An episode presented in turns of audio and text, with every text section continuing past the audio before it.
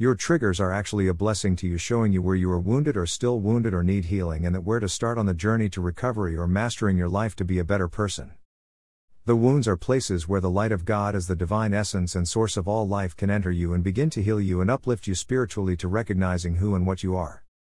Identify your emotional triggers to change your reality. Emotional triggers usually refers to things, situations, events, people, places, things and the likes that are quick to draw an emotional response from you and oh which you are slow to catch yourself. Mental pictures or images.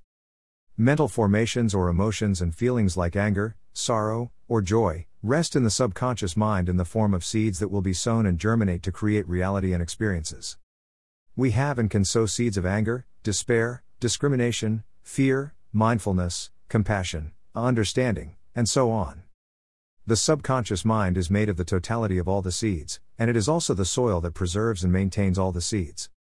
The seeds stay there until you hear, see, read, or think of something that touches a seed and makes you feel anger, joy, or sorrow or subsequent emotions that accompany such. Every thought generates an emotion.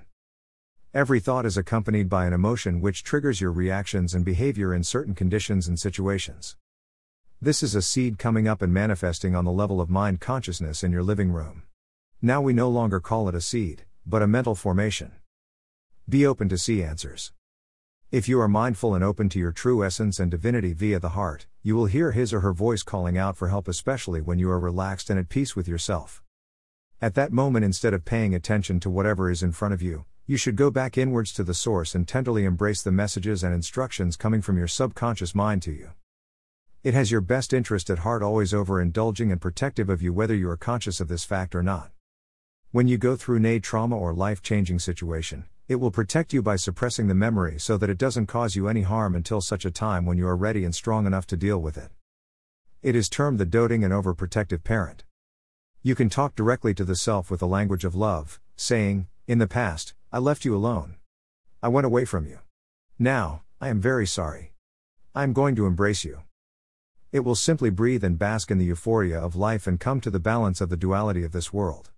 You would come to the understanding that life is about balance between the positive and the negative. Face yourself and take charge.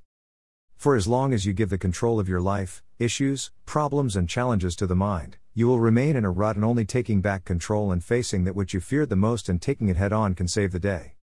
If after some time you really get to that point where you are tired of it all and decide you want to change and you want things to be different, all you have to do is create the change and be the change you desire and need. Remember that the mind loves status quo and doesn't like to move away from the familiar to the unfamiliar or change. It would fight to remain in this throes of negativity that it is in. Most times the mind would deceive you with the premise that it's for your own good or that it is protecting you, which is all cock and bull story. It will only keep you trapped in that state or condition, and worse still, keep you going down and further down the rabbit hole of illusion and chaos until you are so lost or trapped that you don't see a way out. That may even bring you to the level of even greater negativity that could bring on deeper sinking into the pit of illusion and being buried in it, and eventually seeking death as the way out of this abysmal depth, because you don't want to face what's right in front of you. You don't want to correct an error you made or have made that has caused problems for you. Maybe because it's embarrassing or shameful and you cannot bear to face such and be put through such harrowing experience. Can you see the play of the mind in this whole drama?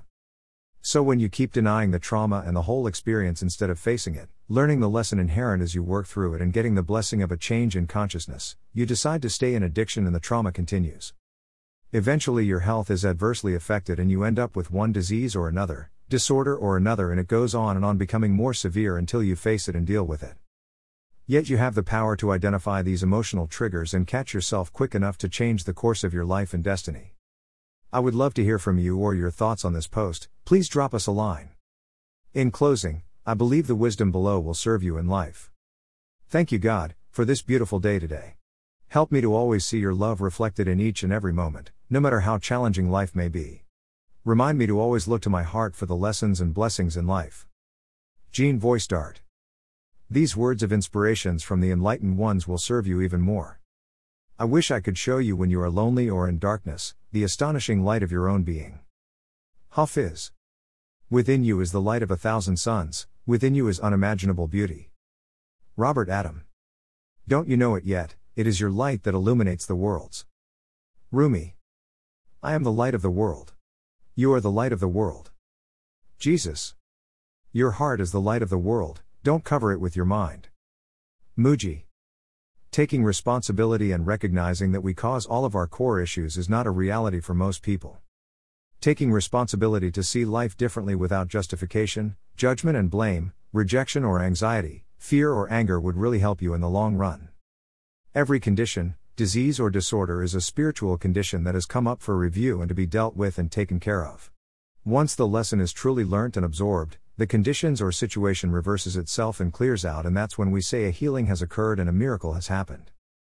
Every problem preludes a negative thought and mindset, so watch your thoughts and emotions carefully and guard them jealously. Nothing can stop you if you have the courage, commitment and the discipline to move through your limitations. Let yourself be drawn by the stronger pull of that which you truly love.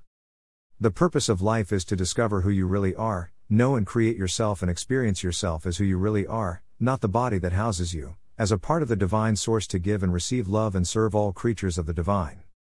As long as you don't or you refuse to see yourself as a victim, then life becomes a challenge that you can overcome with commitment and consistent work, and it will pay you back handsomely. A lesson you avoided in a past life will be forwarded to the current life until you get the lesson right or understood the reason for it. Each time the lesson is more intense than the last experience until you recognize it. This is an interactive universe where we all work together in each other's lessons in life, whether we want it or not, or whether we are aware of it or not. Our fears always surface when we least expect it, and when it does, it's better to face the lesson and conquer it. You can take back control of your life and drive it the way you would rather want it to be, and have things and have things the way you want it to be. It takes taking responsibility for all the wrongs that have happened in your life, because whether you agree or not, you are held responsible for all your one Thoughts. two Words. three Action. Nobody wants to listen to your cry of wolf or denial or victim mentality, and it won't take you far except you sit still, take stock of your life and determine and desire to turn it around, and that's where and when the answers or solutions come in.